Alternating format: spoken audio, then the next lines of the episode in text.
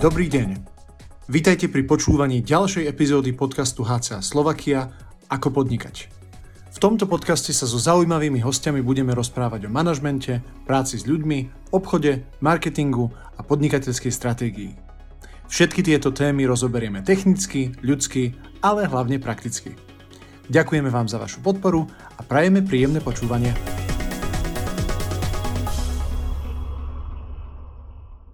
Dámy a páni, vitajte pri ďalšej epizóde. Moje meno je Marcel Pavlík a hostom našej dnešnej epizódy, ktorá sa bude venovať hlavne téme práce a jej efektivity, je Ladislav Pavlík, prezident školy manažmentu HCA Slovakia. Lacko, vítaj u nás. Dobrý deň, prajem.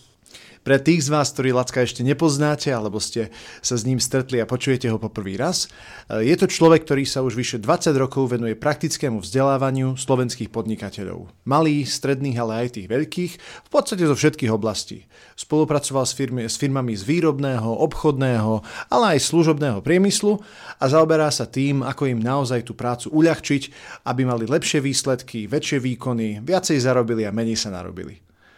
To bude aj hlavnou témou dnešného rozhovoru. Budeme sa baviť o tom, ako pracovať efektívne, ako naozaj z tej svojej vloženej energie do tej práce získať čo najväčší dosah alebo najväčší výkon.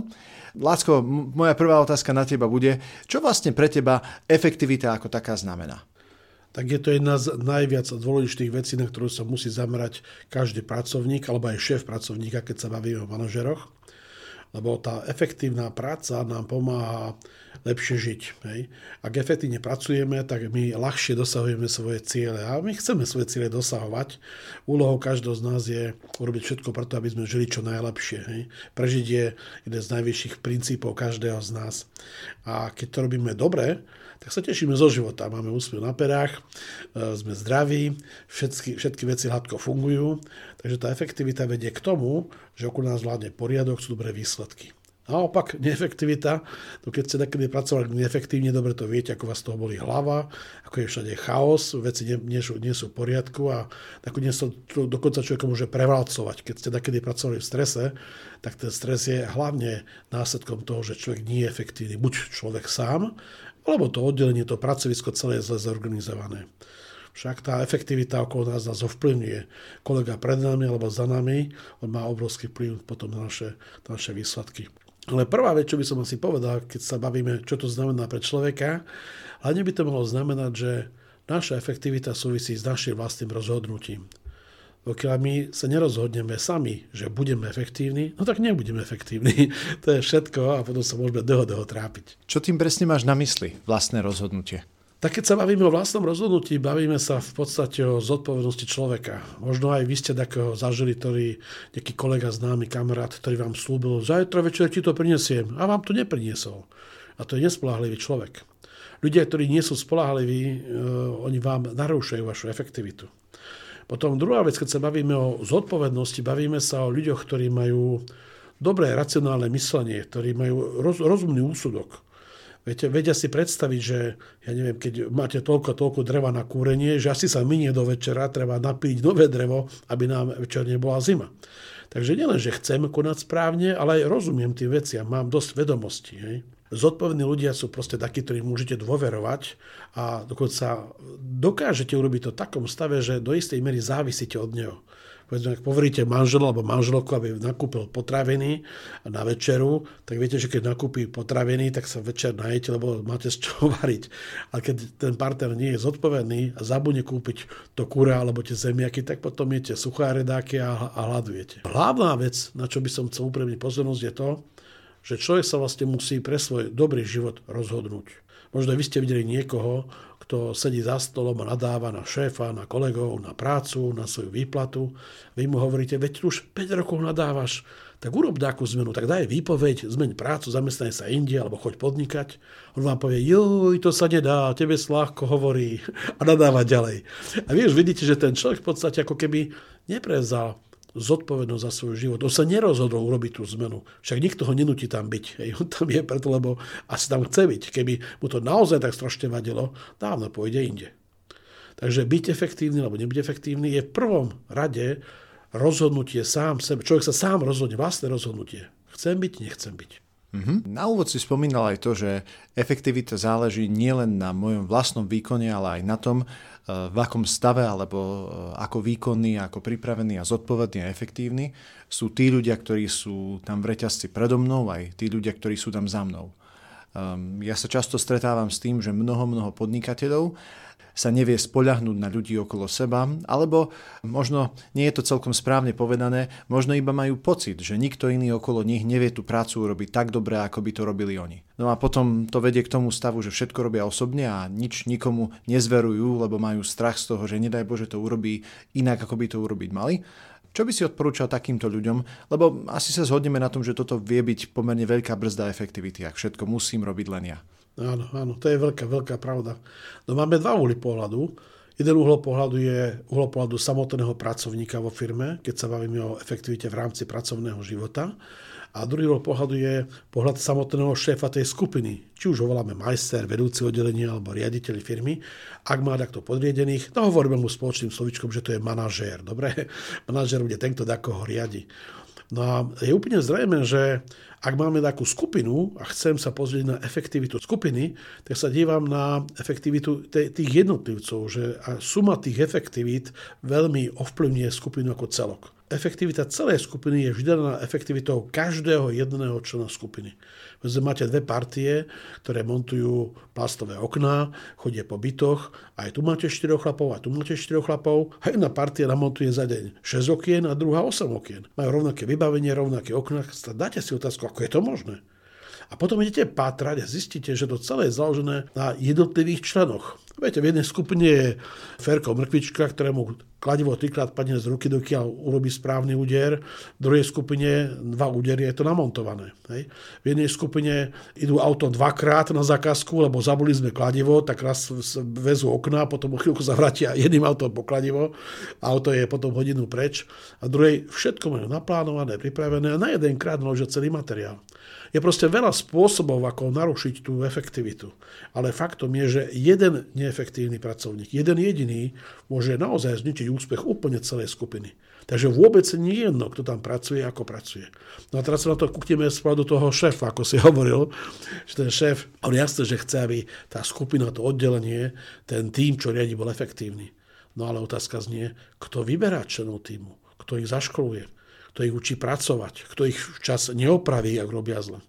To všetko, jak sa vraví, že maslo na hlave samotného, samotného šéfa. Takže ono to, keď šéf nadáva na svojich ľudí, že sú neefektívni, tak v podstate nadáva sám na seba. To sú jeho výsledky práce. Že jeden prst ukazuje na teba a tri ukazujú na mňa, tak? No asi tak, asi tak. Však je jasné, že Úlohou manažera je spôsobiť to, aby ten jeho tým, čo riadi, či je to partia sústružníkov alebo obchodníkov, tak ten manažer má spôsobiť to, aby jeho tým dosiahol cieľ. Od toho tam je. Dostal od riaditeľa také cieľe, on im má pomocou svojich ľudí dosiahnuť. Ale nie hoci ako.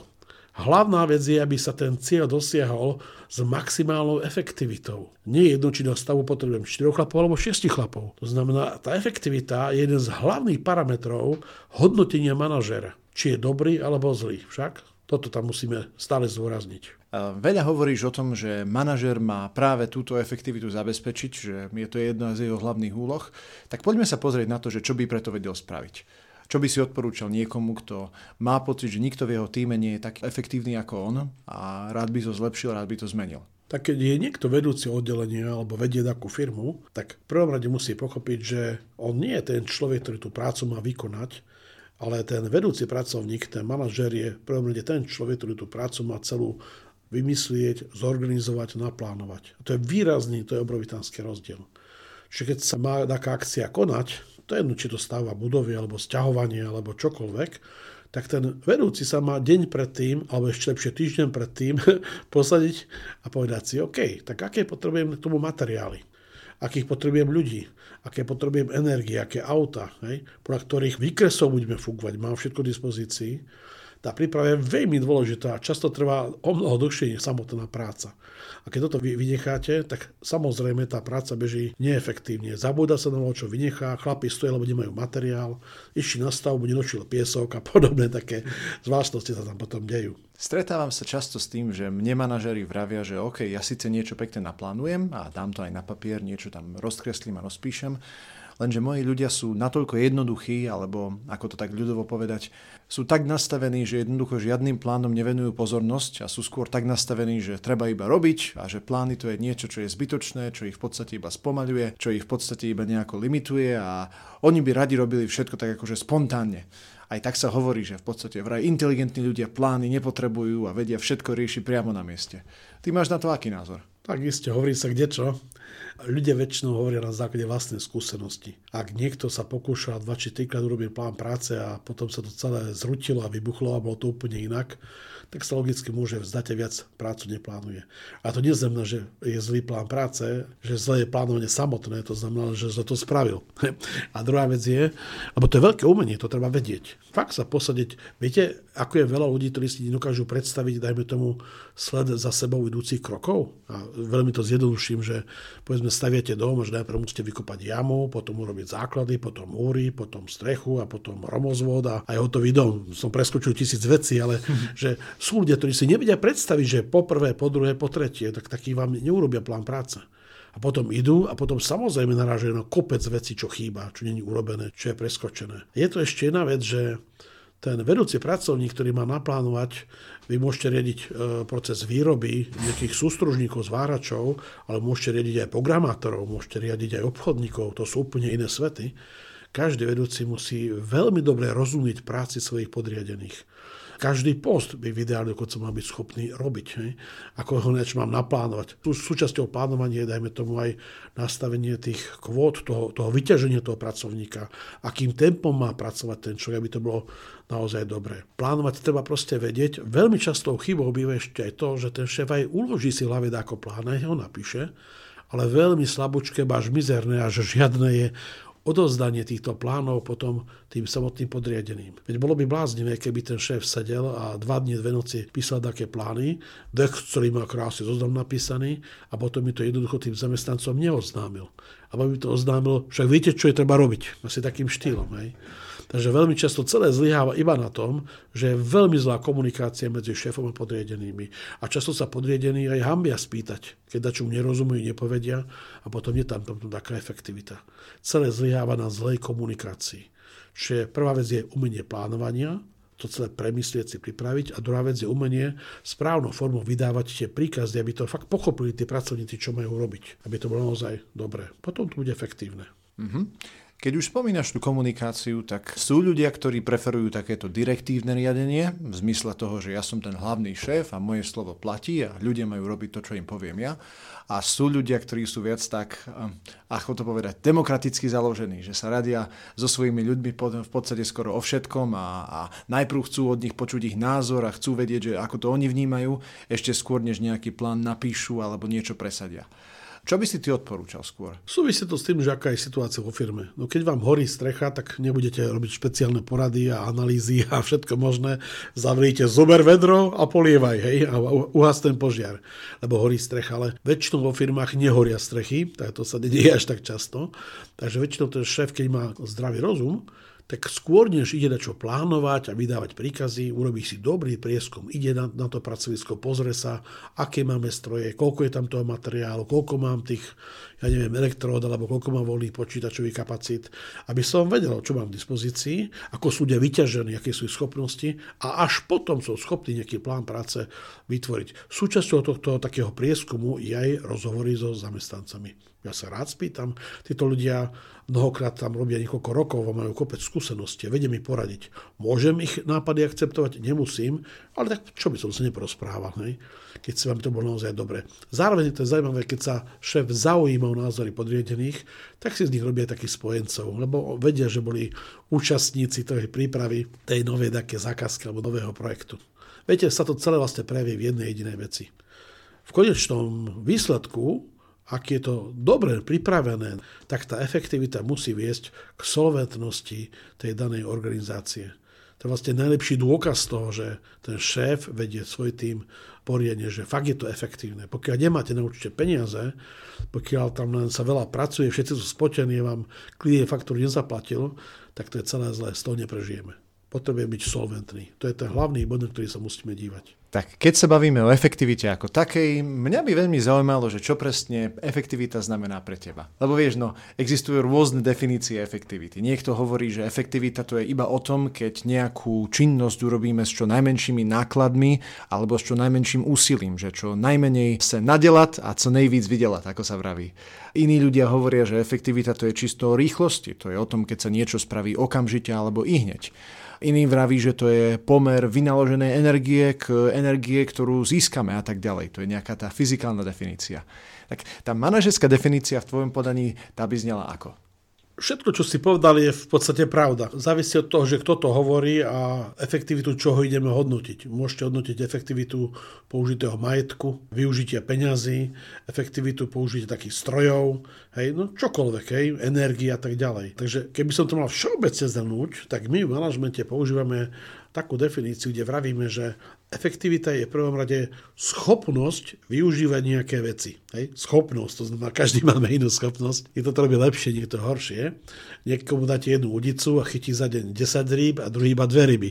Takže schopnosť využiť tú udicu, aký z toho dosiahne výsledok, Čiže presná definícia vám povie, že efektivita je schopnosť využívať veci za účelom dosiahnutia nejakých stanovených požadovaných cieľov. Takže keď je cieľ na sa, takže chce mať ryby, tak ten rybár, ktorý vám chytí 10 ryb, je efektívnejší ako ten, čo dve.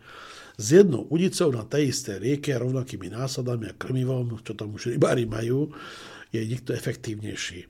Veľmi dôležitá vec. Schopnosť využiť veci, tak tá vec môže byť čokoľvek okolo nás, čo ja musím riadiť alebo používať. Môže to byť peniaze, to môže byť čas, čo mám v dispozícii, to môže mať materiál. Povedzme, máte pani fakturantku a má k dispozícii jednu hodinu a pani fakturantka vám za hodinu vystaví jednu faktúru. A iná vám vystaví 10 faktúr za tú istú hodinu. Tak ktorá je efektívnejšia? Však tá, čo vám robí 10 faktúr alebo personál, že som šéf, mám k dispozícii troch ľudí a niekto pomocou troch ľudí naloží jeden kamión. A druhý šéf pomocou troch skladníkov naloží dva kamióny. Lebo to lepšie ich riadi, lepšie ich pripravuje. I možno lepšie nachystá nejaké vysokozvyžné vozíky. Proste to je schopnosť využiť to, čo mám k dispozícii. Ale ináč veľmi krásne, ak sa bavíme o slovičku efektivita, ak sa bavíme o tom, čo je to vlastne efektívne pracovať, niekedy veľmi dobre pochopíme túto efektivitu, keď sa budeme dívať do minulosti. Si sa takedy díval, že z čoho to slovo pochádza? Priznám sa, že nie. Zjadne slovičko efektivita má slovný základ slovičku efekt. To je v začiatku toho slova efekt. A keď sa pozrieme do slovníka, tak zistíme, že to slovičko efekt pochádza z latinčiny. Bolo kedysi dávno zložené z dvoch slov. Tam bolo napísané, že to pochádza z ex facere. A slovičko ex znamená niečo dokončené, dokončená činnosť napríklad. Hej, no keď vám vytiahnu zub, zubar hovorí extrahovať však, alebo ak pijete pohár vínka, vypil na ex, poviete, do, dokončil to celé. A slovičko facere znamená niečo robiť. Ak čo robíte, tak ex a facere znamená urobiť to až do konca. A to je obrovská tajomstvo efektivity. Nech čokoľvek robíte, ak si dačo naplánujete, vždy to urobte až do konca. Mm-hmm. Dnes sa mnohokrát, najmä vo veľkých firmách, tlačí veľmi na rýchlosť. Majú taký systém, že čokoľvek, čo sa dá urobiť dnes, malo byť hotové už aj včera. Mnohí ľudia sa práve preto cítia byť pod stresom a mnohí ľudia, niektorí právom, niektorí svojvoľne, vinia práve takúto veľkú snahu urobiť všetko rýchlo, rýchlo hneď za práve že stratu efektivity. Lebo tvrdia to, že keď sa niečo robí veľmi, veľmi rýchlo, tak potom sa tam človek samozrejme nevie tak sústrediť a strácajú sa mu tam tie body sústredenosti a pozornosti a potom robí chybu za chybou a konec koncov, aj keď to urobil rýchlo, bude to musieť robiť 2-3 krát. No, je to pravda veľká, že rýchlosť je mimoriadne dôležitý faktor úspechu. To je fakt. Ale to neznamená, že budem robiť niečo rýchlo a vďaka tejto rýchlosti hrubo veľmi vážne utrpí tá kvalita toho výrobku. To by bolo asi zbytočné. Už použijem ten príklad z pani, ktorá je fakturantka, vystavuje faktúru, ktorú môže vystaviť za 2 minúty s desiatimi chybami alebo za 5 minút bez jedinej chyby. Tak samozrejme faktúra bez jedinej chyby je cenná a faktúra, čo je veľmi rýchla, ale s chybami, je bezcenná, až nebezpečná, lebo je to daňový doklad. Hej. Takže v žiadnom prípade pri tejto rýchlosti nemôže utrpieť tá kvalita, ktorá je podstatná pre ten daný výsledok. V danom prípade u pani faktorantky je to vystavená faktúra. Ale zase je pravda, že keby som si mal zvoliť medzi dvoma faktúrami, kde obidve splňajú všetky potrebné náležitosti zákonom a jednu vystavím za 5 minút a druhú za 7 minút, tak samozrejme tá 5 minútová bude pre mňa zaujímavejšia. Hej? Tu naozaj budem chcieť mať. Takže áno, rýchlosť tam je, je parameter, ale nesmie narušiť v žiadnom prípade tú kvalitu. Ja sa vrátim ešte k tej rýchlosti. Ono sa takedy deje taká zvláštna vec, že v mene rýchlosti natoľko sa naruší tá kvalita, že tá práca potom je taká mizerná, že sa tie musí človek vrátiť. Toto ma naučil si pradávno môj otec. Ja som bol malý chlapec, mali sme dvor, sme rásli na dedine, tam sme mali topole, obrovské stromy, no každú jeseň padali listy. Tak ma poveril prácu, hovorí, poď sem, tu máš metlu, pozametaj to lístie, bylo čistý, krásny dvor. No tak som zametal ako malý chlapec, som zametal moc sa mi nechcel teda, ale som nahodil veľa fúry, 10 fúrikov tam bolo z toho lístia, tak som to všetko pozametal pekne, dvor bol čistý, krásny a keď som došiel do rohu toho dvora, no tam boli tiež listy, ale tam sa mi nechcel zametať, tam také kríky rastli. Tak urobil som takú fintu, že som tie zbytočne zavádzajúce listy pozametal pod tie kríky, pod tie korene. Hej. A bol som veľmi spokojný so sebou. Práca je hotová, dokonale pozametané, nie je to vidieť. Potom došiel môj otec. Problém vyriešený. Áno, áno. Hej. Došiel môj otec, to bol ináč skúsený manažer, on riadil pracovníkov v rôznych funkciách, takže hneď vedel, ktorá bije, poobzeral sa a bol veľmi múdry. Najprv videl, že som pozemetal dvor, ale aj to videl, že som čas dvora odflákal. Hej? Ale nezačal kričať, rozčulovať sa, urobil úžasnú vec. Najprv ma pochválil. Ú, výborne, krásne pozametané, výborne, ďakujem ti pekne. Hneď som bol hrdý. že dobre, čo padne, keď ho pochvália však. Ale potom sa pozrel na tie kríky a vidí, že tam som pozametal a potom mi hovorí, si si určite nevšimol, že pár listov padlo aj pod tie kríky tam tým koreňom. Vidíš to? Jež, aha, ja som sa akože prekvapil, hej. hej. Teraz som si až všimol. ja som to tam sám zamietol, nie? Tak mi hovorí, poprosím ťa, ešte to treba dokončiť a zober metlu, alebo prípadne aj hrabličky a vyber tie listy odtiaľ, aby to bolo naozaj hotové. Nech to tam nehnie potom celú zimu. Joj, to vám bola práca. Vyberá to spomedzi tých konárov všelijakých, no píplačka na hodinu na moju veru. Vybral som to všetko, odnieslo, pozametal, potom ma pochválil, ďakujem ti pekne, výborne. Hej. A konečne ten dvor bol naozaj úplne hotový. A kúka sa na mňa, ja sa pýtam, už sa teraz môžem ísť hrať? A on hej, môžeš. A mohol by si sa už aj pred hodinou. Pred hodinou, veď mal som ešte robotu. A on hovorí, no veď práve, to je ten problém. Preto sa tak vyťazne usmiel a mi hovorí, vieš, ako sa dá skrátiť vykonanie každej práce na jednu polovicu? Jako? Chceš vedieť? Hej, hej. Je to veľmi jednoduché urobí iba raz, ale za to poriadne. Lebo keby si na prvýkrát to urobil poriadne, nemusí sa k tomu vrácať a robiť si problémy všelijaké. No to bola taká lekcia pre celý môj život. Jak sa hovorí, že po česky, že práca chvatná, málo valná, dobre hovorím? Málo platná. Je to, fakt je to takto, hej. Ak máme, že efektivita pochádza zo slovíčka ex a facere, po latinsky urobiť úplne, je to presne o tom. Všetko, čo človek odbabre, neurobi poriadne, aj tak sa k tomu potom musí vrátiť.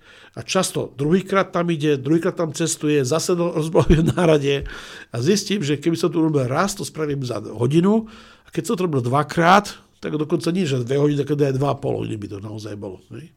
To je to. Tá hlavné je tajomstvo efektivity. Robiť veci až do konca a poriadne. Čiže nie si priaznivcom toho, čo sa dnes hovorí, že efektivita je hlavne o tom venovať tomu čo najmenej úsilia s čo najväčším výsledkom a čo najmenej sa narobiť. Tak robiť to hlavne poriadne. Toto je asi tá, tá hlavné posolstvo toho celého. Nech čokoľvek robíš, či utieraš stôl po obede, alebo máš riady, alebo ukladáš drevo, alebo robíš software, urobiť to poriadne, by to fungovalo. Hej?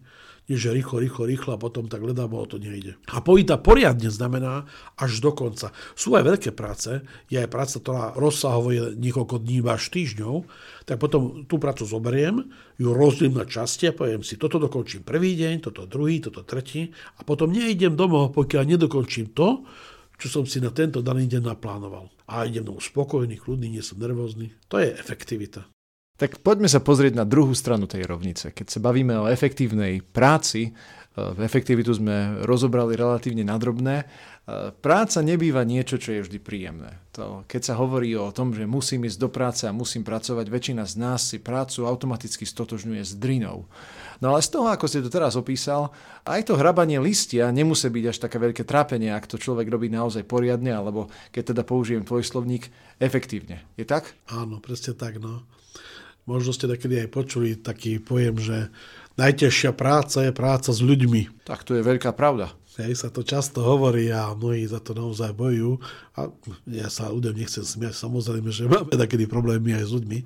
Ale ja sa vždy potom ľudia pýtam, tak dobre, keď to je ťažké, vieš mi vlastne povedať, čo je to tá práca? No tak práca to každý predstavie, že pracujeme. Väčšinou dostám také všeobecné odpovede. Alebo sa ešte pýtam, a čo je to ten ľud, keď je práca s ľuďmi. No tu sa ľudia zamyslia, lebo fakt, keď mám niečo riadiť, pracovať, tak by som mal vedieť, čo sú to tí ľudia, ten ľud, čo mám riadiť.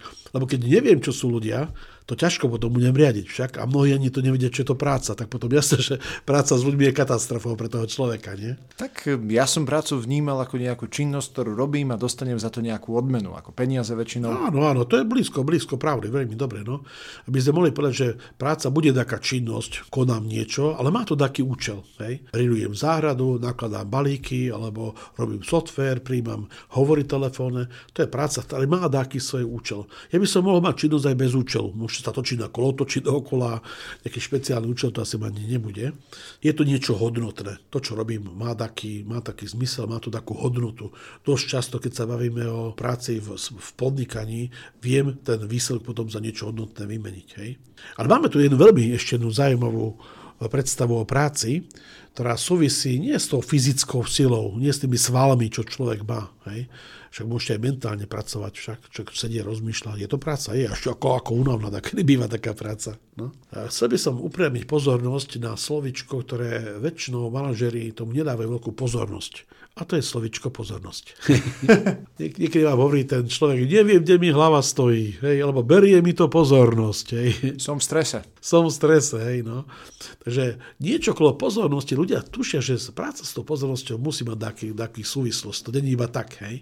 A keď e, robíte niečo, dajme tomu, vystavím faktúru, už zostanem pri tej faktúre, tak ten pracovník, ktorý má tento doklad, dokument vystaviť, musí byť schopný sústrediť svoju pozornosť. My hovoríme pre milovníkov cudzích slov, že koncentrovať, dať to do jedného bodu, do toho centra pozornosť, aby tá práca bežala dobre. Lebo keby som bol, jak sa vraví, duchom mimo, takže vystavím faktúru, ruky behajú po klávesnici, ale myšlienky mi behajú, joj, doma, vypol som doma plyn, alebo večer, pôjde večer na rande za ničkou. Hej. Ak človek nevie tú vlastnú pozornosť udržať na tej práci, tak samozrejme tá práca bude veľmi pomalá, chybná a teda neefektívna tom konečnom dôsledku. Tak zase teoreticky sa to hovorí veľmi, veľmi dobre, ale keď človek je na pracovisku, tak z pozície manažéra ja mám naplánované nejakú tú prácu robiť, ale do toho mi vstupuje tak veľa vecí, ktoré som jednoducho nemohol predvídať, čo ja viem, kolega volá, že je problém, zákazník dôjde a niečo chce riešiť, alebo nejaká situácia môže vyskočiť stále a ťažko je potom tú pozornosť udržať. Áno, áno, je to takedy náročné, keď vám zúdem dva telefóny a otvoríte si 4 e-maily, do toho vám hučí aj kolega, aj, aj zákazník, aj odberateľ, dodávateľ. A si ešte pamätáte z domu, že manželka kázala kúpiť zemiaky cestou domov. Môže byť veľa vecí, čo nám berie pozornosť, to bez osporu je tak. Ale napriek tomu aj tak najviac výkonní ľudia dokážu mať nazvime to tak, dostatok voľnej pozornosti, ktorú vedia vedovať na prácu. Vedia ju tam položiť na tú prácu, aj na tú prácu to udržať. Že keď, napríklad, keby som bol sochár a chcem nejakú sochu robiť, mám tam kus žulidákej, mám v rukách kladivo a mám v rukách také dláto, tak človek dáva pozornosť na kladivo, správne uchopí, na to dláto, ho priloží tej žule a potom tam klepká kladívkom a vzniká taká socha takého Dávida alebo Apollón, alebo čo tam robí. Hej. Samo o sebe tá žula, to kladivo a to dláto nemá žiadnu veľkú hodnotu, to sú len obyčajné predmety.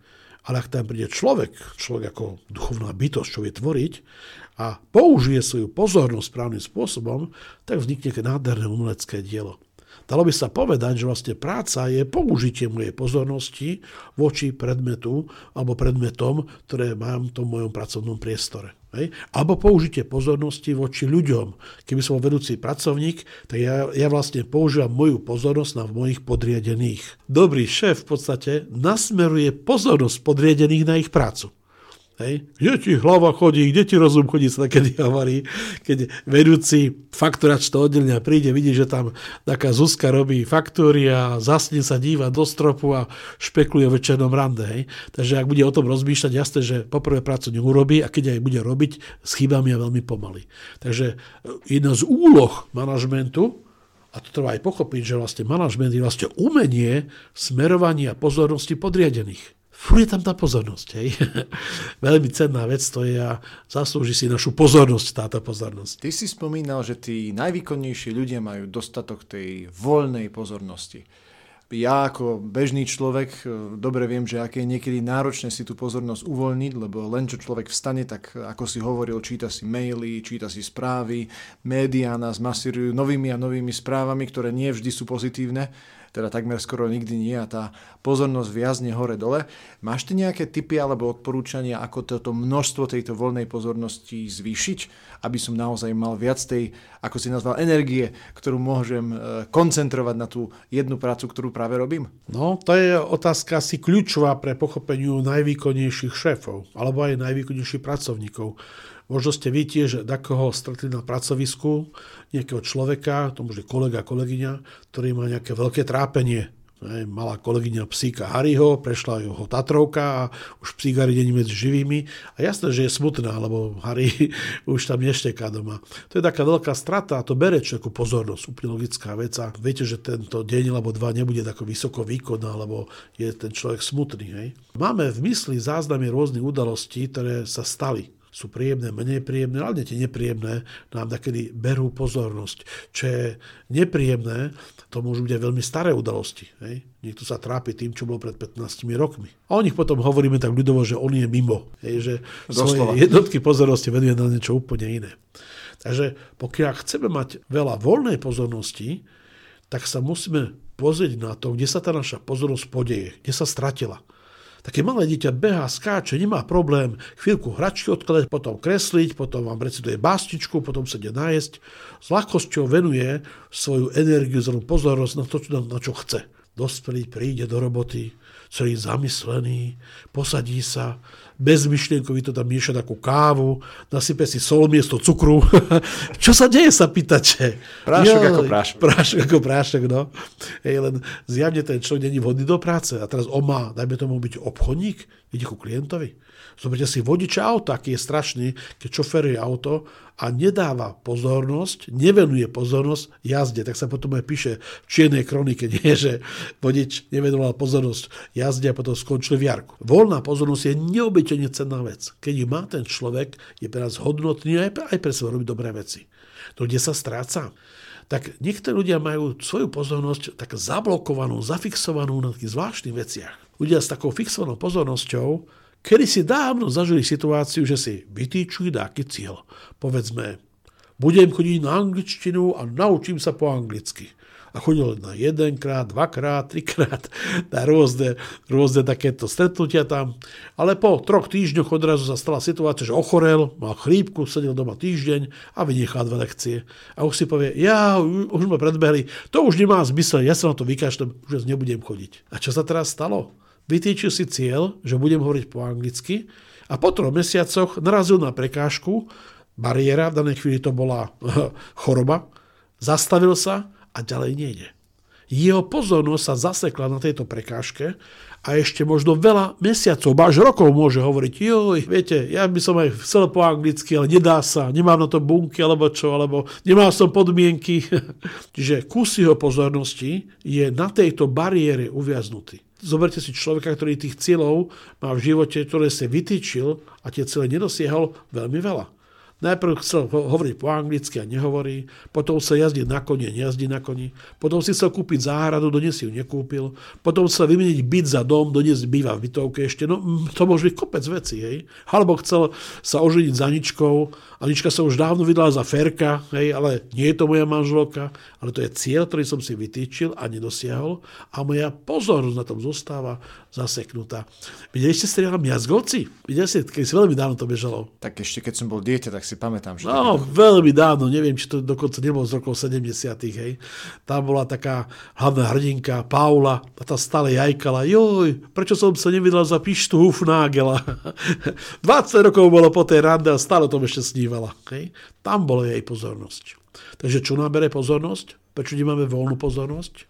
Lebo sme si v minulosti vytýčili také ciele, ich môže byť niekoľko sto, ktoré sme nedosiahli a naša pozornosť je zaseknutá na tých bariérach, ktoré nás zastavili. V takom prípade ich treba nejakým spôsobom znovu dosiahnuť, oživiť alebo si ich pripomenúť. Čo s tým? Samozrejme, najjednoduchšia vec je, že keď povedzme, keď som mal sen, že budem maliar, o tom som sníval, keď som mal 8 rokov, teraz mám 40 a stále nemalujem, tak si poviem, chcem byť ešte stále maliar? No chcem, no OK, tak chod si kúpiť nejaký tam šetec plátno, sa prihrás na kurz malovania, dneska sú kurzy aj pre dôchodcov a dám sa malovať a môžeš byť, tie cieľe treba oživiť a ho dosiahni. Daj tam taký termín, 15.6. budem maliar, maliar a chod za tým. Možno po roku budeš malovať. Potom sú aj také cíle, ktoré som si vytýčil a už nie sú reálne.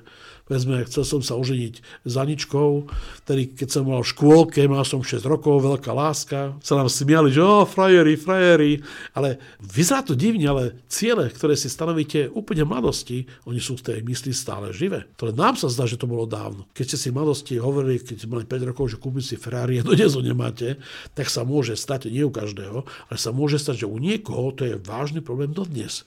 Je tam dačo, čo si vytýčili, dosiahol. No ale keď dnes už Ferrari nechcete, je, že by ste nemali peniaze, ale sa vám farba nepáči, tak si poviete, OK, tento cieľ ruším, stačí mi moja škoda Octavia, už nechám na vás, na čom jazdíte. Aj. Že nie každý cieľ musím teraz rehabilitovať a ísť za ním. Ale s tými cieľmi treba hovoriť poriadok. Uvoľní sa veľmi veľa energie. Je to veľmi zaujímavé. Že prvé opatrenie sa podstate doma a napíšte si zoznam cieľov, ktoré ste si v minulosti vytýčili a ste ich nedosiahli. A netreba moc špekulovať, že malý cieľ, veľký, starý, hlúpy, nehlúpy, smiešný, nesmiešný. Raz tam ten cieľ bol, treba to napísať. A potom to bude obnovte ten cieľ, ho dosiahnete, alebo ho zrušte. Hej. Je to veľmi pekné cvičenie a pomáha získať jednotky pozornosti naspäť. Pozor, jedna z najzávažnejších vecí, na čo ľudia nedávajú pozor, to sú také ciele, ako nie, nie sú očividné hneď. Povedzme, sú dvaja bratia, dobre vyrastajú, pomáhajú si a potom taká smutná udalosť v rodine, taký, taký pohreb tam je a pohádajú sa na majetku. Komu bude patriť záhrada, komu pole. Tak sa posekajú, že si vynadajú. A potom prejde pár dní, už to aj mrzí toho brata, že asi som to prehnal som to nemal urobiť, ale stále mám mysli myšlienku, mal by som bratovi zavolať a sa ospravedlniť, lebo aj to je vytýčený cieľ. Ale som to neurobil dva roky a dva roky sa s ním nerozprávam, dva roky nemám brata a dva roky som v strese kvôli tomu. Nie?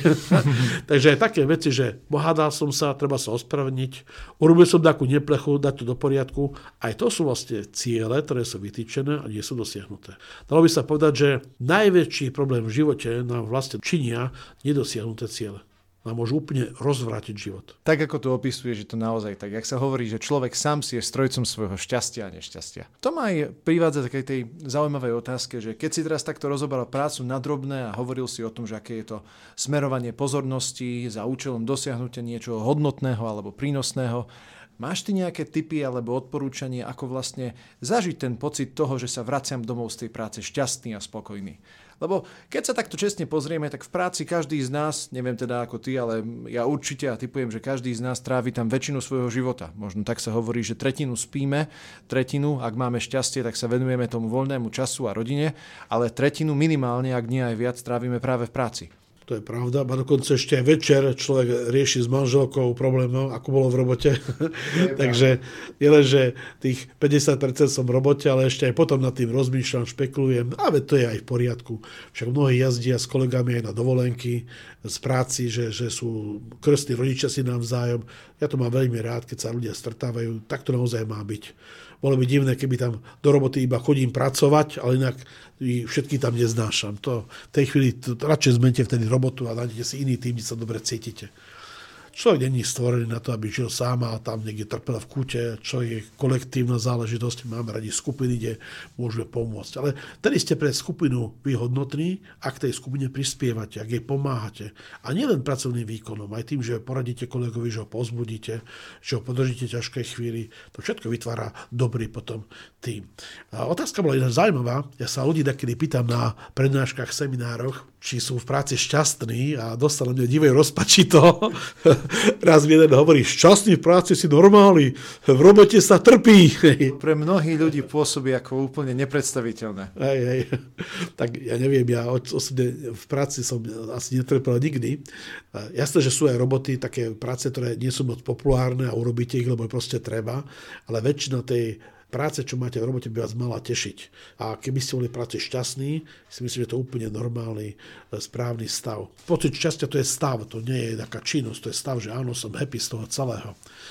Zase sa ale vrátim k úplne úvodu dnešného stretnutia, že pre tento stav človek niečo musí urobiť. Nielen sa rozhodnúť, ale dať, čo musí aj spraviť. Lebo aby som bol šťastný v práci, tak ja jednoducho musím byť vysoko kompetentný. Jak tú prácu, a jedno, či zametám dvor, robím software alebo montujem raketové motory, ja keď tú prácu viem, že viem spraviť, ja jej rozumiem, to samo o sebe ma činí šťastným. Že som si istý svojimi schopnosťami, že viem tú robotu, ktorú robím, viem urobiť. Tak, keď si spomínam na seba, keď som poprvýkrát robil palacinky a nemal som šajnu ako na to, tak úplne iný má človek z toho pocit, keď ich robí 1500 krát a pozná každý krok odpredu, odzadu. Áno, áno, dojdeš do roboty a máš byť nový marketingár a ti povede, že urob web, ktorý funguje a ty nie si si istý, ako to máš urobiť, tak jasné, že moc toho šťastný nebudem. A ja neviem a uvidíme a, a človek taký aj zduchne, aby nevyšiel najavo, že tomu sa nevyzná. Takže byť si istý tými vedomostiami je veľmi vec dôležitá. Ale zároveň je súčasťou toho šťastia aj to, že robím to, čo som si vybral, že chcem robiť že ja som vo firme a tam robím vodiča kamiónu a chcem byť ten vodič kamiónu. A robím účtovničku a ja chcem byť tou účtovničkou. A robím predajcu a ma baví byť ten predajca, že som si vybral dačo, čo ma teší, že sa dobre cítim v tejto roli. Taký pomyslený klobúk som si nasadil tohto postu a ja to chcem robiť. Je desivé, možno ste zažili, keď ste nosili post, nosili klobúk, ktorý vás nezaujímal, vás ako donútil, alebo ukecali na to. Hej. Klobúk myslíš ako nejakú funkciu, pozíciu, tak? tak? Keby ste mali, keď ste vo firme taký pomyslený klobúk, má každý taký, však jeden je vodič, ďalší je nákupca, ďalší je riaditeľ. Hej. Taká symbolická vec to je. Ale pravda je taká, že ak človek robí niečo také, s čím on nesúhlasí, alebo ho to nebaví, no to je des. Vieš, čo je zaujímavé, že tam je, takí ľudia majú pocit, že kvôli peniazom musia volať čo robiť. Hej, že áno, ma tá robota nebaví, ma to nenaplňa. Ale platí mi to účty. Ale áno, mám za to peniaze. Čo je veľmi zaujímavé, ten človek dosť často neznáša potom sám seba. Hovorí, idem sám proti sebe, mňa už to nebaví, ja tam upadám, ja tak zahnívam zaživa, predtým má veľké ciele, myšlienky, ideály, však, takže to není moc veľké šťastie. Ja vždy aj hovorím, že keď si hľadáš robotu pre mladých ľudí, hej, hľadajú si prácu, alebo na akú školu mám ísť, hej, tak ja sa vždy pýtam, dobre, čo chceš v živote robiť? To ja neviem. Tak sa ináč potom spýtam, a čo ťa vlastne zaujíma, čo ťa baví? Tiež neviem. Dobre, tak čo robíš po večeroch, alebo čo robíš cez deň? Rád sa bicyklujem, alebo rád tancujem, alebo rád chovám rybičky. Super. Takže existuje volačo, čo ťa baví? Áno, rybičky. Tak sa venujú rybičkám. Hej. Je to rád fotografuje, venujú sa fotoaparátu skôr či neskôr, ak robíš niečo, čo ťa naozaj baví, tak sa budeš aj o tom učiť. Kúpiš odborné časopisy, knižky, ideš na výstavu, študuješ. Sám sa človek prihlási na kurz. Dokonca aj v škole, keď študujem o tých rybičkách, keby to boli rybičky, tak priam fanaticky rád sa učím o tých rybičkách. Mňa nemusí nikto nutiť sa učiť. Mňa to zaujíma.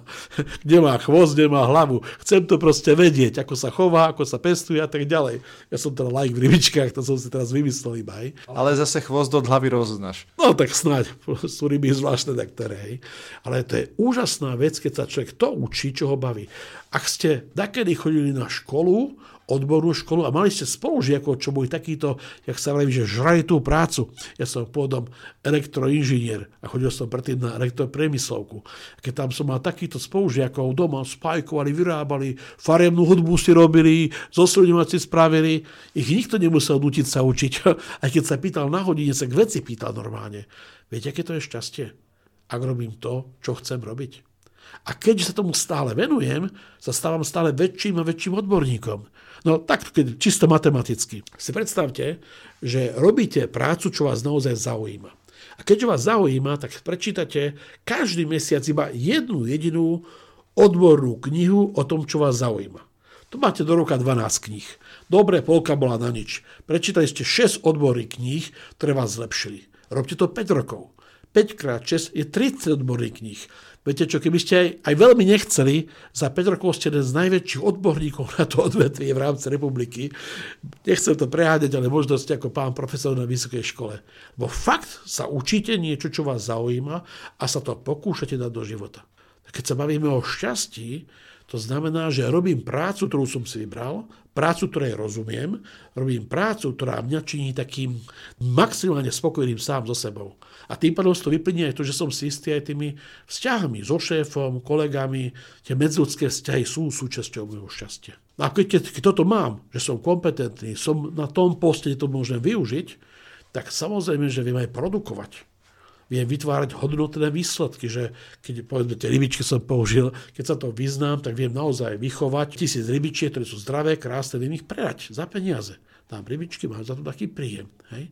Keby som bol stolár, že ma bavia stolárčina, tak aj tá vôňa dreva ma baví. Naozaj. Také nádherné výrobky budem robiť, lebo zaujímam sa o to. A viem ten vyrobený stolík, lavicu alebo poličku predať, mám za to taký príjem. A potom budem hrdý lebo neoddeliteľnou súčasťou šťastia je taký pocit spokojnosti, taký pocit šťastia, ktorý za to budem zažívať, lebo ja som niečo hodnotného dokázal. Nežijem zbytočne. Tá hrdosť je súčasťou toho šťastia. Toto je cesta k tomu, aby každý z nás z práce naozaj šťastný. Ďakujem veľmi pekne. Tak, ja chcem ešte povedať, že Lacko okrem toho, že je úspešným prednášateľom a konzultantom v oblasti manažmentu, obchodu, výber ľudí a efektivity práce, je takisto aj autorom. Momentálne vychádza jeho druhá kniha, ktorá sa nazýva Ako fungujú úspešné firmy. No a jeho prvá kniha O mojom živote nebudú rozhodovať iní, ktorej sa predalo niekoľko tisíc výtlačkov, je dostupná takisto už aj v audioverzii ako audiokniha. Obidvoje knižky, ak by ste o ne mali záujem, nájdete na našej webovej stránke www.úspešnímanažery.sk. Lácko, ja sa ti chcem takisto veľmi pekne poďakovať, že si sa dnes zastavil na štúdiu a strávil si s nami tento veľmi príjemný čas. Pre mňa osobne to bolo veľmi, veľmi podnetné, verím, že aj pre našich poslucháčov. Kým sa rozlúčime, Eh, je niečo, čo by si rád na záver povedal? Odporúčil, odkázal? Ďakujem pekne, som rád, že som mal možnosť sa troška porozprávať. No a každému poslucháču je prajem, aby bolo maximálne efektívne v svojej práci. Všetko dobré. Ďakujem pekne. To isté prajem aj ja. Teším sa na vás na budúce pri ďalšej epizóde nášho podcastu. Všetko dobrého a dovidenia. Ak chcete získať viac inšpiratívnych informácií z oblasti podnikania a riadenia firmy, prečítajte si blogové príspevky na www.skolamanagementu.sk alebo si zakúpte knihu z našej dielne Ako fungujú úspešné firmy.